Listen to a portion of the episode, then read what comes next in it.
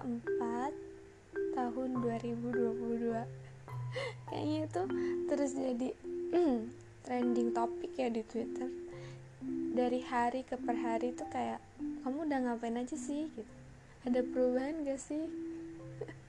Dan mm, jujur aja aku kayak aku nggak tertarik buat ikut uh, mungkin itu bisa dikatakan sebagai challenge ya tapi kayak uh, ya udahlah gitu jalanin aja gitu karena emang percuma juga kita ikut challenge-nya tapi hasilnya sama aja gitu. jadi yaudah selama kita berpikir untuk ya kamu harus berubah ya udah berarti ada sesuatu yang harus kamu kerjakan gitu di hari sebelumnya aku bahas tentang resolusi dan uh, ini menginjak keempat hari di bulan Januari. Sebelumnya aku gak akan dulu ceritain soal itu tentang resolusi dan jadwal yang udah aku kerjakan sejauh empat hari ini karena aku yakin masih ada kejutan-kejutan lain yang akan aku dapatkan. Yaitu juga apa ya tentunya dengan berusaha gitu. Jadi bukan suatu keajaiban yang kita tunggu terus datang tiba-tiba gitu aja sebuah keberuntungan. Tapi memang ada prosesnya di jalannya. Dan itu akan aku bahas mungkin next time next episode. Dan kali ini aku mau bahas lagi soal sebenarnya aku nggak siap sih bahas ini cuman kayaknya menarik deh. Oke sebelumnya kalian pernah nggak sih baca tulisan kalian tahun-tahun yang udah lama banget? Misalnya udah dua tahun lalu tiga tahun lalu bahkan ada yang lebih dari lima tahun yang lalu. Dan itu tuh kayak bikin pas kamu baca lagi kayak speechless atau enggak kayak hah? Dulu aku kayak gini. Dulu aku sebucin itu ya. Dulu aku se bego itu ya. Dulu aku se se apa ya? Ininya uh, ekspresi kita tuh kayak ini beneran aku atau bukan sih gitu. Dan itu aku alamin ketika aku baca-baca lagi story aku di dua tahun ke belakang sih.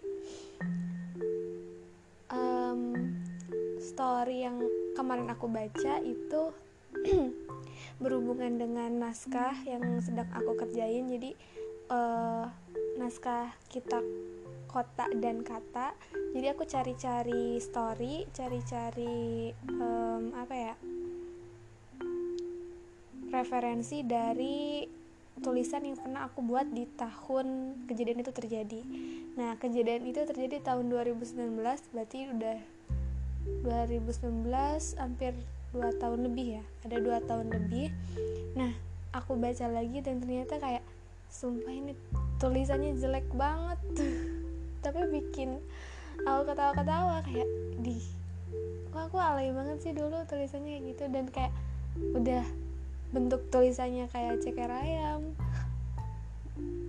Gede-gede gitu huruf-hurufnya. Dan pas dibaca tuh emang nggak enak banget tapi aku paham apa yang aku tulis gitu. Ya karena seburuk-buruknya tulisan kita tuh pasti kita sendiri masih bisa memahaminya gitu. Itu sih dan uh, cukup surprise sih. Maksudnya kayak oh ternyata dulu tuh kayak gini ya.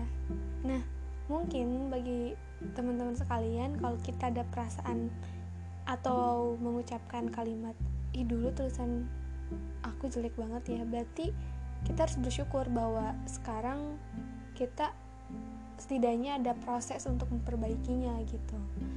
Jadi kayak berarti tulisan kita yang sekarang tuh lebih baik dari, daripada tulisan dulu gitu. Ada uh, apa ya perubahan.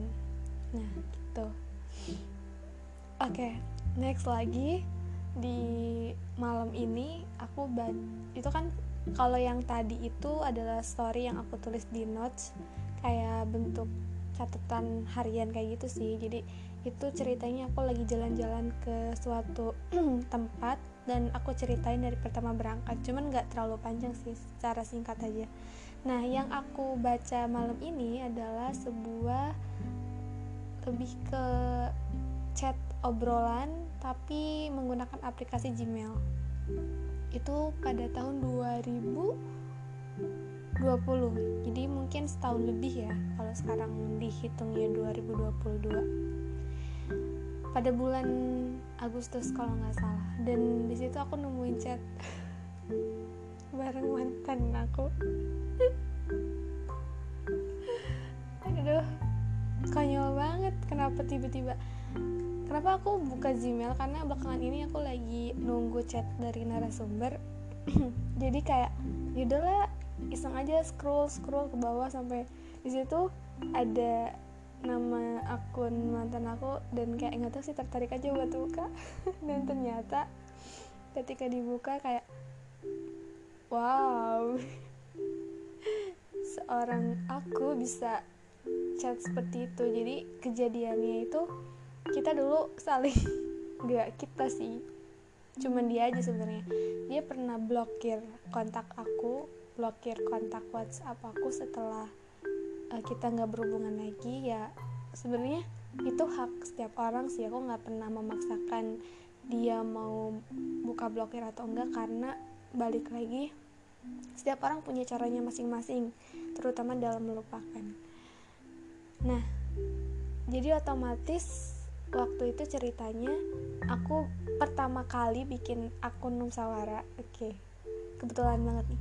Aku bikin akun Numsawara sekitar baru uh, mungkin beberapa bulan ya belum sampai setahun lah.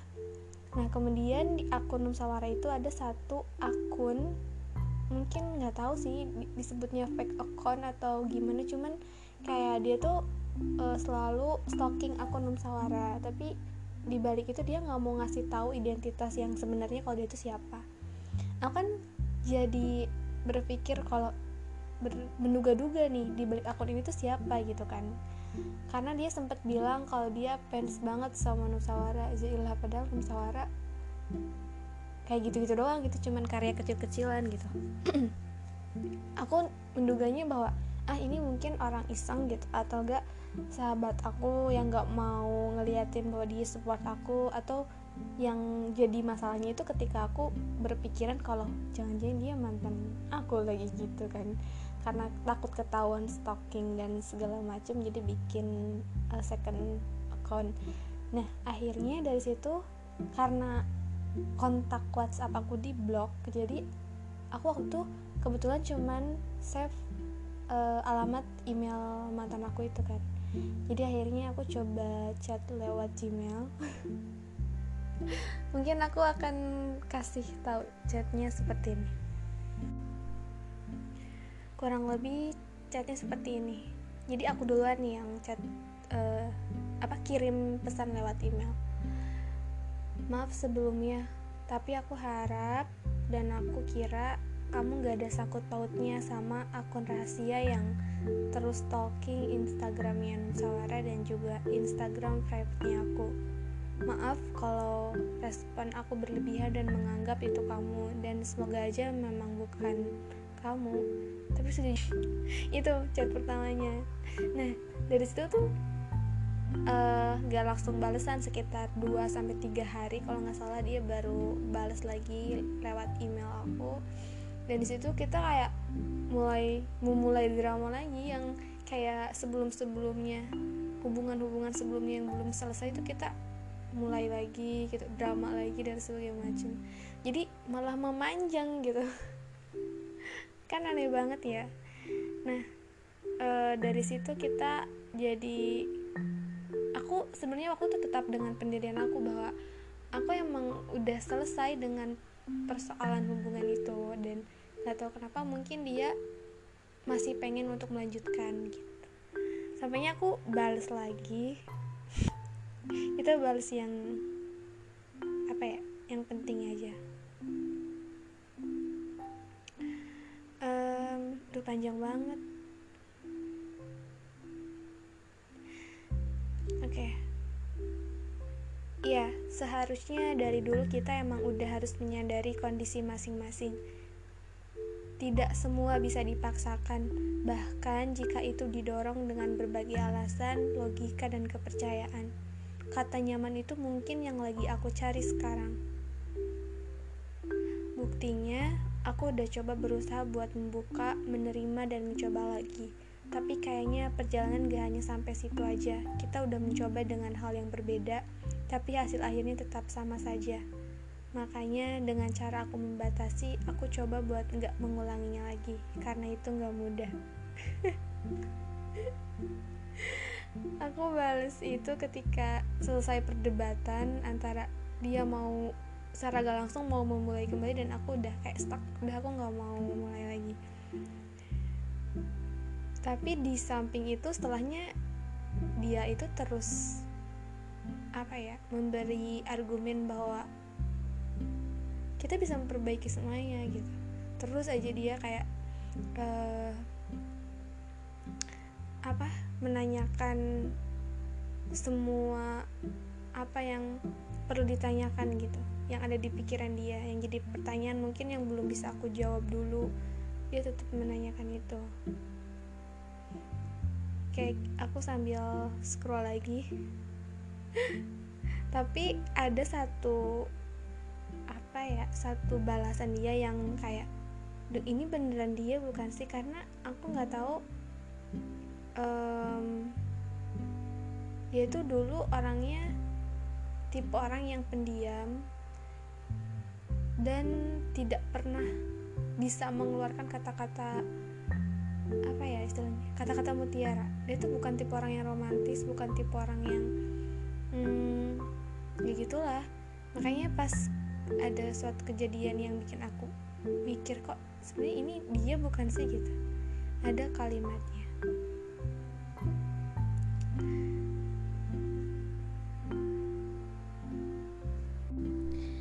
Oke jadi ada beberapa kalimat yang akhirnya dia bilang tanpa kabar, tanpa bertemu, semoga kamu tidak mencintai orang lain.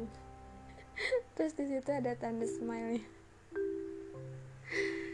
ah, oke, okay. lama banget sih bahas gini doang. Kayak intinya uh, jangan diterusin deh endingnya kayak gimana. Cuman kita bahas isi tulisannya bahwasanya kadang tulisan kita itu um, berpengaruh juga sih maksudnya uh, seseorang itu bisa menjadi faktor dari bagaimana cara kita menulis. Karena dari situ juga kita belajar untuk bagaimana cara mengungkapkan perasaan mengungkapkan ekspresi yang sedang kita rasain saat itu gitu. Jadi kayak kalau hati kamu lagi kalut sama orang itu ya pasti akan keluar akan muncul kata-kata yang puitis. Eh sorry. Ya misalnya lagi jatuh cinta otomatis akan keluar kata-kata romantis dan sebagainya. Nah kadang tulisan itu bisa se seluas itu. Jadi makanya kalau untuk aku yang sekarang ketika aku nggak bisa mengekspresikan kalimat itu pada orang ya. Aku lebih baik menuangkan semuanya dalam sebuah tulisan. Karena ya gimana lagi? Aku juga kalau misalkan kita ngomong ke orang itu dan orang itu belum tentu paham atau apalagi belum tentu orang itu menerima jadi lebih baik kita simpan dengan catatan dengan niat kita nggak mau bikin orang itu sakit hati. Ya syukur-syukur uh, ungkapan hati kita jadi sebuah karya kan? Kayak gitu aja deh. Makasih sudah mendengarkan. Bye bye